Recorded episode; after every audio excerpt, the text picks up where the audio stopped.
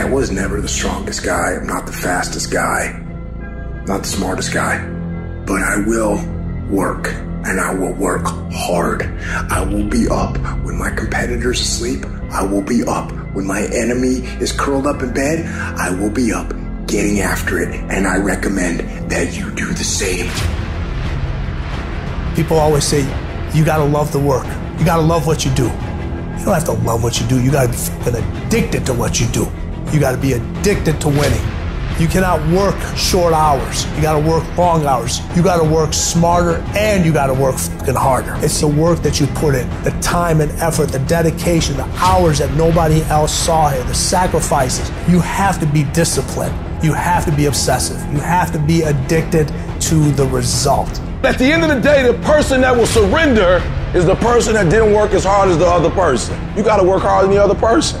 So just when you felt like you did that last rep and your muscles are saying, it's, it's, I can't do no more reps, you say, yeah, you got to do one more. Because right now, while you quitting, he might be doing five more. While you quitting and giving up, while you saying, all right, I did enough, it's time to rest, he might just be getting in his zone. If you want to be great, want to be the baddest motherfucker ever at what you do, you're going to be misunderstood by everybody because you're going to be so fucking obsessed and so driven to get there. That's what it takes. It takes every second of your fucking life. Anybody says balance? Yeah, balance is important for a lot of fucking people. But if you want to go to that edge where people do not like you, don't understand you, you're in that spot of obsession and drive. To be the best in the world at what you do, you have to be unbalanced to find every bit of energy and strength that you have to pull it off. You gotta eat it, you gotta drink it, you gotta sleep it, like it has to consume who you are. And if you're gonna be the best, the cream of the crop, if you're gonna be the apex, you gotta be it, not talk about it. That people know when they think about this area, that's something you do. That you eat and sleep that.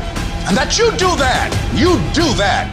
People know it. You gotta be it. It has to consume you. It has to take over you. That when I see you without even knowing you, I ought to be able to look at you and from your ethos, I ought to see you are the best of the best. I ought to know what you're doing without you saying one word. It ought to illuminate from you.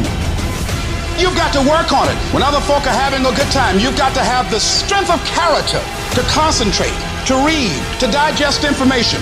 The stronger your mindset is, the greater your skill set is going to be. Michael and Kobe weren't the greatest athletes, but their mindset is what separates those individuals. Separate yourself. You playing against other teams and you doing exactly what they're doing. Separate yourself. Stop doing what they're doing. If you stop doing what they're doing, you're gonna be a champion. Stop following. No more following. No more doing what everybody else is doing. Set the doggone standards. It's time for y'all to set the standard.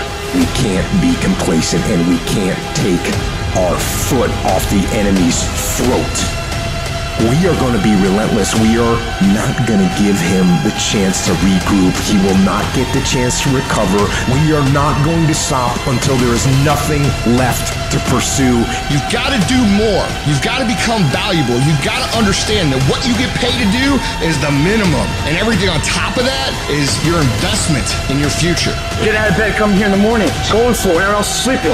Put yourself in the opportunity to get that break. The more sh- you throw against the wall, something will eventually stick. It doesn't stick dreaming about it. The first step into making a dream a reality is waking the fuck up.